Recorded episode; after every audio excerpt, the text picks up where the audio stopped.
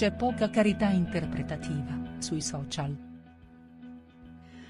L'assenza nelle discussioni online di un principio consolidato negli studi filosofici è considerata una delle ragioni dell'impoverimento del dibattito. Scott Alexander è lo pseudonimo di uno psichiatra californiano molto seguito e apprezzato da un influente gruppo di scienziati, filosofi, economisti e manager della San Francisco Bay Area, anche noto come la comunità dei razionalisti. La sua popolarità è legata al blog che cura da anni.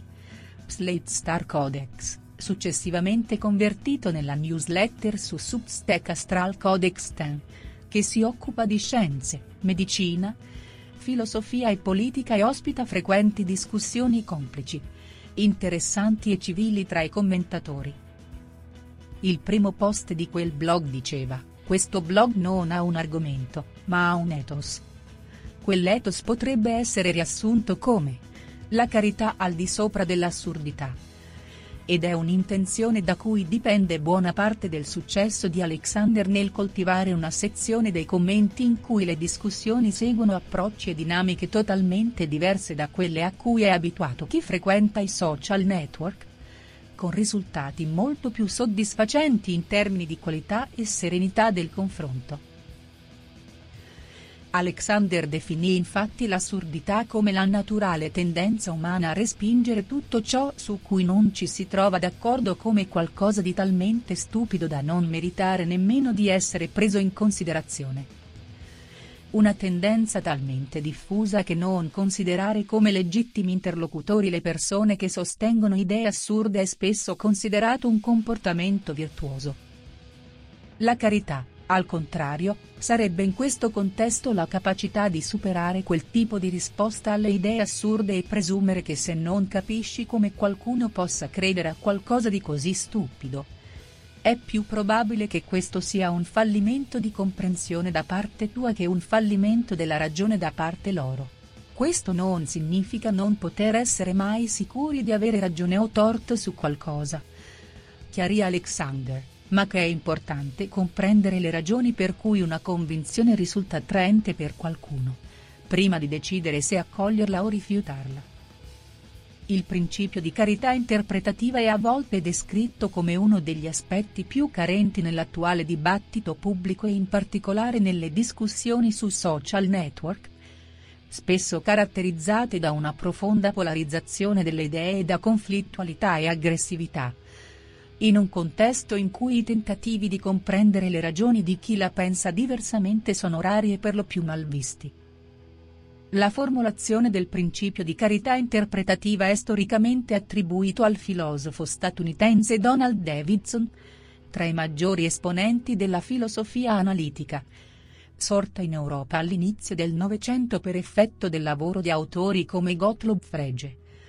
Bertrand Russell e Ludwig Wittgenstein, e successivamente estesa a una tradizione filosofica molto influenzata da quegli autori e prevalente negli Stati Uniti e in altri paesi di lingua inglese. Davidson, nato nel 1917 in Massachusetts e studente a Harvard tra gli anni 30 e gli anni 40, insegnò in alcune delle più prestigiose università americane, tra cui Stanford, Princeton e Rockefeller e infine all'Università della California, Berkeley, fino alla morte nel 2003. Fu allievo del filosofo e logico statunitense Willard Van Orman Quine che durante i suoi viaggi di studio in Europa aveva conosciuto a sua volta esponenti della filosofia analitica e del circolo di Vienna come il filosofo tedesco Rudolf Carnap e il logico polacco Alfred Tarski. Proprio a partire dalle riflessioni di Quine, Davidson definì il principio di carità, riprendendo e collocando nel campo dell'interpretazione in senso lato un concetto che Quine aveva sviluppato nell'ambito della traduzione. Come Quine afferma nel libro del 1960 Parola e oggetto. A proposito dell'attività della traduzione linguistica, le asserzioni che appaiono inizialmente false dipendono con ogni probabilità da differenze di linguaggio nascoste piuttosto che dall'ignoranza dell'interlocutore. Quine contestava l'idea che i significati degli enunciati siano entità astratte. comune a tutte le lingue, e che quindi il compito del traduttore fosse essenzialmente quello di scoprire quali entità comuni si nascondessero dietro enunciati di lingue diverse. In un esperimento mentale noto come l'esperimento della traduzione radicale, fece l'esempio di un linguista che debba tradurre una lingua a lui completamente sconosciuta. La sua traduzione, osservò Quine, sarebbe inevitabilmente condizionata e guidata dalle sue presupposizioni logico-linguistiche e dai suoi schemi concettuali? E alla fine ne uscirebbe un dizionario diverso da quello della lingua che intendeva tradurre. L'idea di Quine, in seguito ripresa da Davidson, è che i significati delle parole siano comportamenti da interpretare, non entità e che la traduzione preferibile sia sempre il risultato di un'interpretazione che attribuisca al parlante della lingua da tradurre un insieme di credenze e di comportamenti e atteggiamenti associati a quelle credenze, il meno possibile dissimile da quella dell'interprete. L'insipienza del nostro interlocutore. Oltre un certo limite, è meno probabile della cattiva traduzione, scrisse Quine.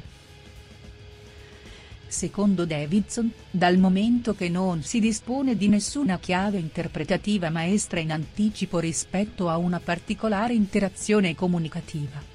Il principio di carità è il presupposto dell'interpretazione e della comprensione stessa. È un atto necessario da parte dell'interprete, che attribuisce un valore di razionalità e verità alle asserzioni del suo interlocutore o a un testo, e ammette l'esistenza di un insieme di credenze condivise. Ed è un atto che risponde al bisogno di individuare il significato migliore possibile rispetto a quello che l'interlocutore intende. Prima di essere in grado di assegnare valore ai contenuti dell'interazione e giudicare la coerenza del sistema di credenze. Per Davidson, in altre parole, è essenziale assumere il punto di vista dell'interprete ossia il presupposto che le persone siano in generale razionali e abbiano pensieri concatenati in modo coerente. Presupposto senza il quale sarebbe difficile dare senso a ciò che cerchiamo di interpretare. Approfondendo il concetto di carità in senso interpretativo nel primo post sul suo blog, Alexander citò una metafora proposta dal giornalista e scrittore britannico Gilbert Chesterton, nel suo libro del 1929 Perché sono cattolico, e che suona come una formulazione alternativa del principio di carità. Un viaggiatore si imbatte in una recinzione che si trova in mezzo al nulla, non riesce a immaginare alcun motivo per cui abbia senso che una staccionata si trovi in quel punto, e pensa che sia stato stupido costruirne una. Decide quindi di buttarla giù e appena lo fa viene incornato da un toro che si trovava oltre quella recinzione. La morale della storia, per Chesterton, è non rimuovere una recinzione finché non ti è chiaro perché sia stata costruita. Il recinto non è cresciuto lì da solo.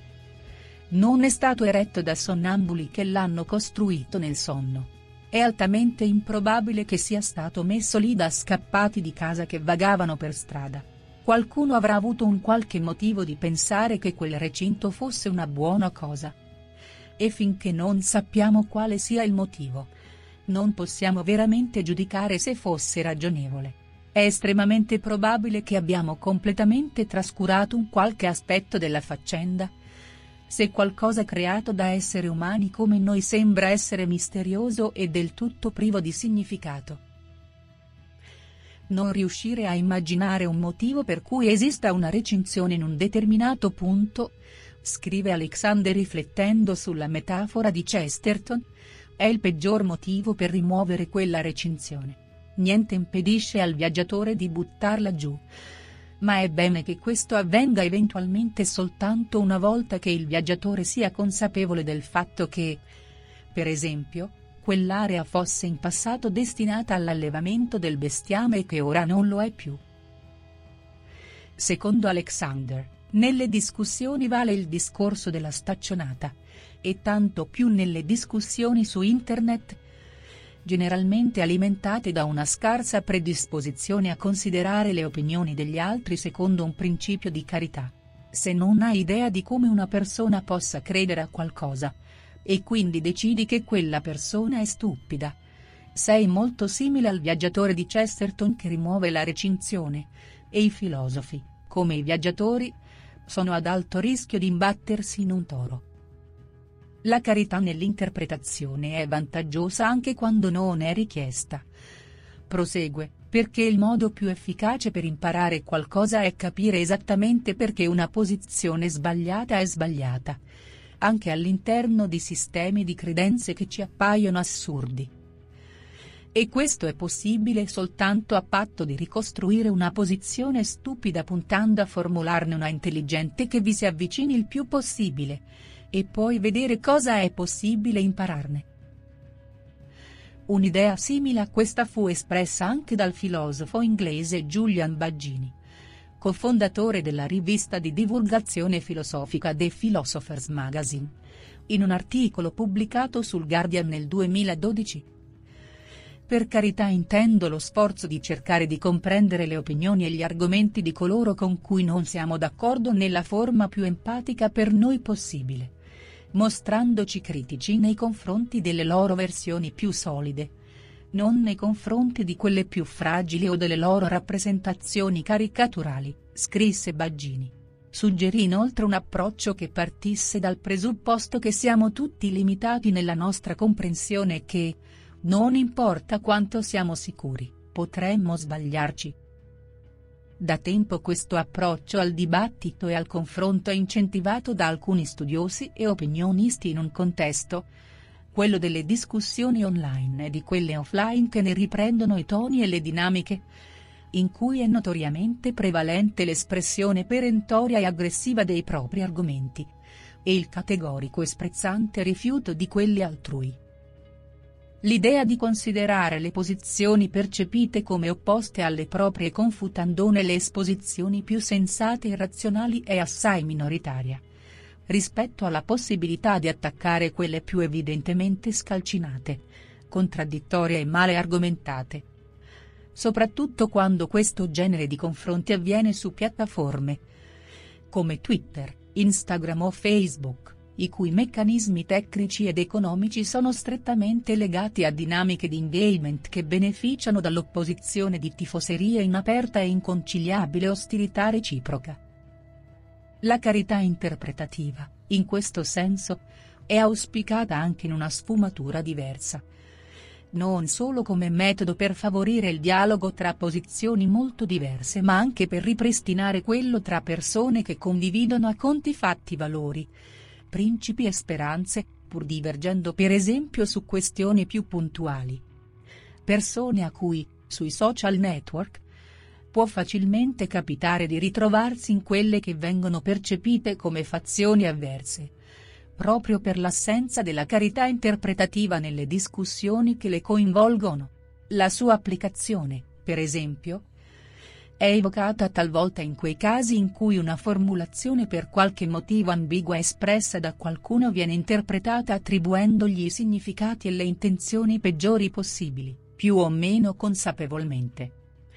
Episodi frequenti e che portano a grandi e talvolta violente discussioni anche in casi in cui, in realtà, si tratta a ben vedere di banali fraintendimenti leggere attraverso il principio di carità e quindi prendere sul serio le posizioni apparentemente più lontane dal senso comune e incomprensibili, cercando di spiegarle e collegarle a un sistema più ampio di credenze. È un tratto caratteristico dello stile di Alexander. Questo approccio metodologico, come notato in un articolo pubblicato dal New Yorker a luglio 2020, è ciò che rende le sue analisi a volte prolisse e bizzarre ma allo stesso tempo piene di argomenti spesso controintuitivi ed efficaci. Ed è lo stesso che in alcune occasioni. Peraltro, ha portato Alexander ad analisi su questioni delicate e controverse che hanno ricevuto estese critiche online. Rimaste però generalmente nell'ambito del disaccordo civile. Questo metodo, peraltro, lo ha portato a volte a riconoscere come sbagliate sue posizioni precedenti e ha contribuito, scrive il New Yorker, a far capire, tra le persone a cui piace avere ragione su tutto, che la cortese accettazione del proprio errore. La Feyermode, una metodologia utilizzata per analizzare le modalità di guasto o di difetto di un processo, un prodotto o un sistema, dovrebbe essere considerata una mossa di alto livello piuttosto che qualcosa da stigmatizzare.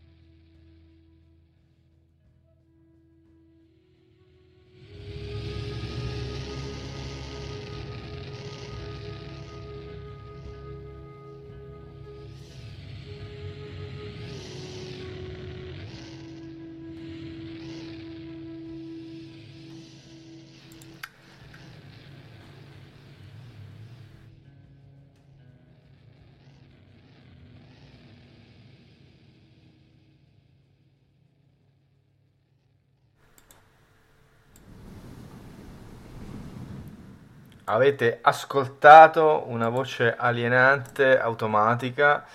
Leggere l'articolo C'è poca carità interpretativa sui social, pubblicato in data odierna 18 novembre 2021 sul post. E con questa ultima informazione bibliografica vi saluto.